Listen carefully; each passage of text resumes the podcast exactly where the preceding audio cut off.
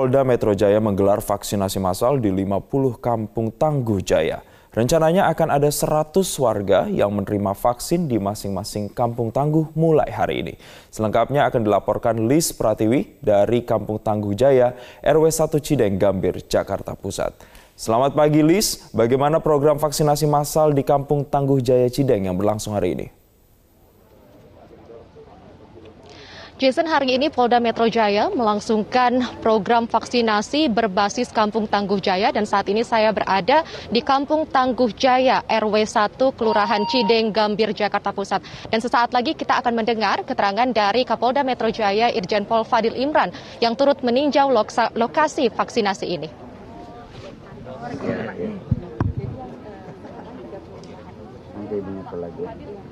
Boleh ya? Baik, rekan-rekan semuanya, Assalamualaikum warahmatullahi wabarakatuh. Selamat pagi.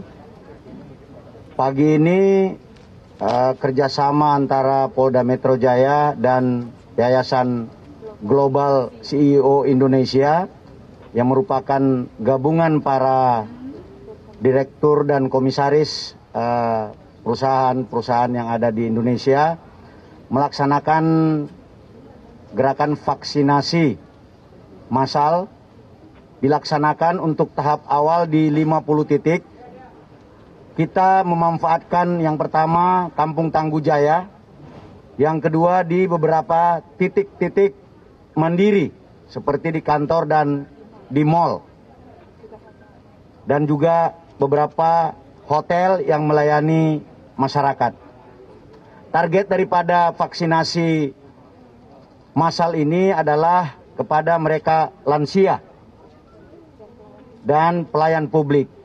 Pelayan publik yang dimaksud ini adalah mereka yang berprofesi melayani masyarakat seperti tukang ojek, pelayan-pelayan di restoran, pelayan-pelayan di pasar, di mall yang kerjanya setiap hari memberikan pelayanan kepada masyarakat.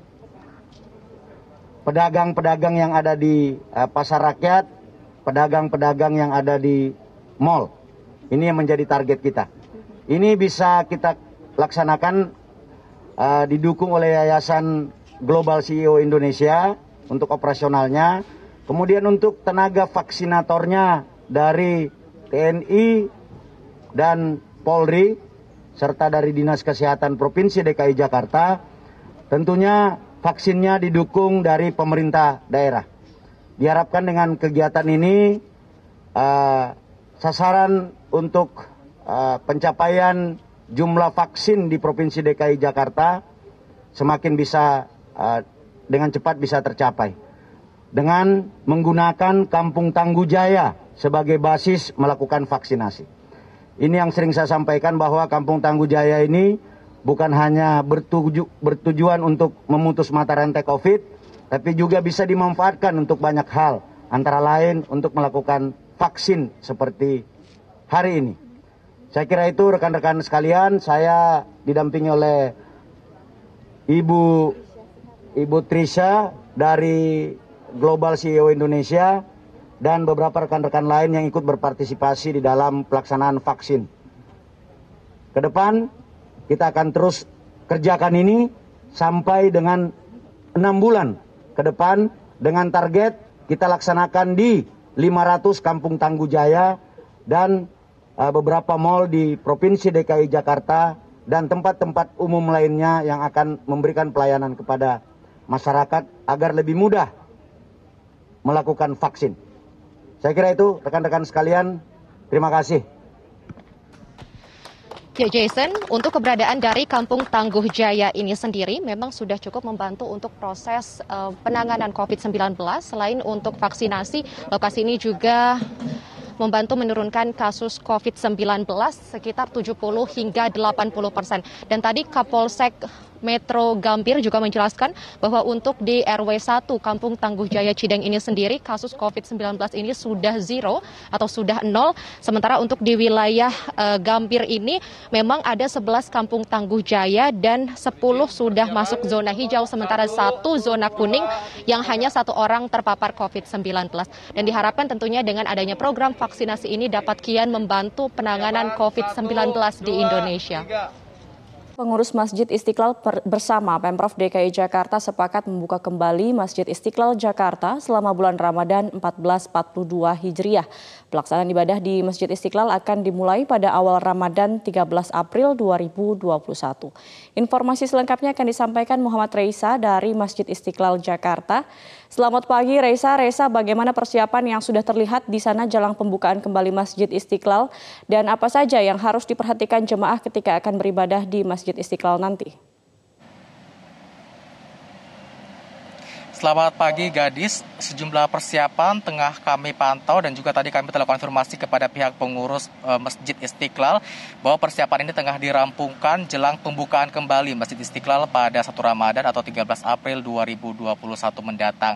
Persiapannya misalnya terlihat dari fasilitas pendukung untuk protokol kesehatan. Kami melihat bahwa tempat cuci tangan ini juga telah ditempatkan baik di sisi luar maupun juga di dalam Masjid Istiqlal seperti di bagian luar sini e, terlihat tempat cuci tangan di area pintu masuk Masjid Istiqlal hingga ke area depan tempat penitipan alas kaki, kemudian juga tempat masuk ke dalam gedung utama Masjid Istiqlal. Telah ditempatkan titik-titik pencucian tangan dan juga hand sanitizer hingga ke dalam ada gedung Istiqlal sendiri hingga ke tempat wudhu begitu juga telah terpasang beberapa area tempat cuci tangan. Kemudian kami juga memantau adanya tanda-tanda jaga jarak yang telah dipasang oleh pengurus Masjid Istiqlal misalnya juga di tempat penitipan alas kaki, kemudian antrian masuk ke dalam gedung hingga ke dalam area beribadah atau tempat sholat sendiri telah terpasang tanda-tanda untuk jaga jarak. Untuk jaga, uh, jaraknya sendiri ini antara satu jemaah dengan jemaah lainnya sekitar 1,5 meter. Selain itu juga gadis kami memantau juga persiapan terkait dengan CCTV telah terpasang di area Masjid Istiqlal. CCTV ini tidak hanya akan memantau para jemaah nantinya tapi juga akan menghitung berapa jumlah kapasitas jemaah yang nantinya akan beribadah di dalam Masjid Istiqlal Jakarta.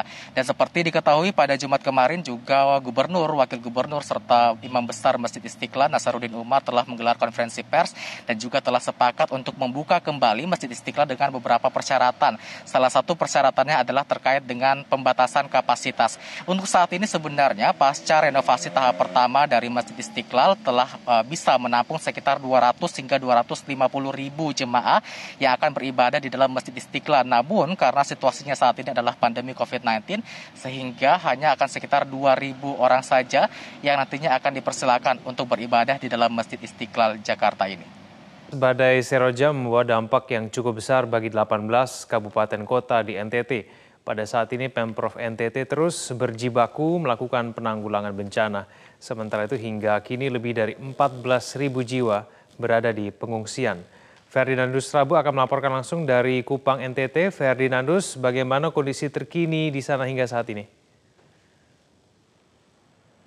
Ya, Kisin, dapat saya laporkan bahwa pasca badai siklon tropis Roja yang melanda Nusa Tenggara Timur, sejumlah kabupaten kota terdampak, di mana berdasarkan data rilis dari posko bencana Pemprov NTT menyebutkan ada 18 kabupaten maupun kota di Nusa Tenggara Timur yang terdampak bencana. Dan sampai saat ini pemerintah Provinsi NTT terus melakukan upaya-upaya terkait penanggulangan bencana. Di mana Bapak Gubernur sendiri, Bapak Victor Laiskodat, sejak terjadinya badai, beliau sudah turun ke beberapa titik, mulai dari daratan Pulau Timur, dari Kabupaten Melaka hingga ke Kabupaten Rote, juga Pulau Sabu dan beberapa kabupaten di Pulau Flores, beliau sudah turun dan melihat langsung kondisi dampak bencana. Dari Pak, Pak Gubernur sendiri berharap dan meminta dari setiap kepala daerah untuk merespon dengan cepat untuk melakukan penanggulangan bencana. Dan imbas dari keseriusan Pemprov ini, Pak Gubernur juga telah mencopot kepala BPBD NTT yang lama karena lambannya melakukan upaya penanggulangan bencana. Dan sampai dengan saat ini, selain upaya penanggulangan itu dilakukan, pemerintah Provinsi NTT juga terus mengerahkan seluruh kemampuan, termasuk melibatkan seluruh instansi untuk turun melakukan perbaikan-perbaikan, termasuk perbaikan infrastruktur, evakuasi, untuk melakukan penanggulangan bencana. Dan Pemprov NTT sendiri telah melakukan menyiapkan anggaran sebesar 42 miliar untuk membantu warga, membantu penanggulangan bencana. Ya, Kevin. Ya, Ferdi, seperti apa upaya penanggulangan bencana di sana yang sedang berlangsung pada saat ini? Ya, saat ini dengan melibatkan warga, TNI, Polri juga. Pemprov pemerintah terus melakukan pembersihan-pembersihan material, juga melakukan terus melakukan upaya evakuasi terhadap korban hilang di sejumlah wilayah yang sampai saat ini masih terdampak, juga melakukan perbaikan-perbaikan infrastruktur, entah itu infrastruktur di bidang pertanian maupun infrastruktur fisik bangunan jalan yang sempat hancur akibat badai. Dan dapat saya laporkan pula bahwa hingga saat ini masih sebanyak kurang lebih 14 ribu jiwa lebih yang tersebar di wilayah NTT yang kabupatennya terdampak yang saat ini masih mengungsi. Termasuk juga ada beberapa wilayah yang masih saat ini mengalami kerusakan berat seperti Pulau Sabu yang saat ini juga sangat terdampak. Namun karena putusnya akses komunikasi sehingga melumpuhkan atau mengganggu aktivitas berkomunikasi antar wilayah. Dan namun sampai saat ini, baik itu PLN maupun Telkom terus melakukan perbaikan-perbaikan jaringan. Seperti di kota Kupang, saat ini sebagian wilayah sudah mulai terang, namun ada juga sebagian wilayah yang masih gelap, sehingga PLN masih terus berjibaku untuk melakukan perbaikan-perbaikan jaringan. Namun pastinya dari pihak PLN sendiri menjamin kurang lebih selama satu minggu hingga dua minggu aliran jaringan listrik dapat kembali normal dan Pemprov NTT sendiri pun akan bergerak cepat melakukan penanggulangan termasuk merelokasi warga-warga berdasarkan permintaan Presiden sebelumnya meminta kepala daerah untuk merelokasi warga yang terdampak bencana. Ya, Kevin. Ya, kondisi dari para pengungsi pada saat ini seperti apa, Ferdi? Sampai saat ini para pengungsi masih terus bertahan di tempat pengungsian akibat rumah tempat tinggal mereka hancur sehingga mereka belum tahu pasti kapan mereka akan kembali karena kehilangan tempat tinggal. Namun pemerintah terus bantuan pun terus melengalir dan seperti yang saya dapat dilihat bahwa saat ini saya berada di Lantamal, Pangkalan Udara Angkatan Laut, di mana barusan diturunkan bantuan dari berbagai pihak, termasuk bantuan dari Artagra untuk menyalurkan bantuan terhadap korban bencana. Sehingga sampai saat ini pemerintah pun terus mendistribusikan bantuan-bantuan ke beberapa wilayah tempat yang menjadi terdampak bencana termasuk untuk membantu para pengungsi termasuk kebutuhan-kebutuhan seperti kebutuhan penerangan seperti genset, selimut, tenda maupun popok makanan bayi juga untuk bantuan-bantuan lansia, lansia dan logistik lainnya. Sehingga sampai dengan saat ini para pengungsi pun masih bertahan dan bantuan pun terus didistribusikan sesuai perintah Bapak Gubernur sendiri bahwa harus cepat disalurkan dan jangan terlalu lama berada di dalam gudang.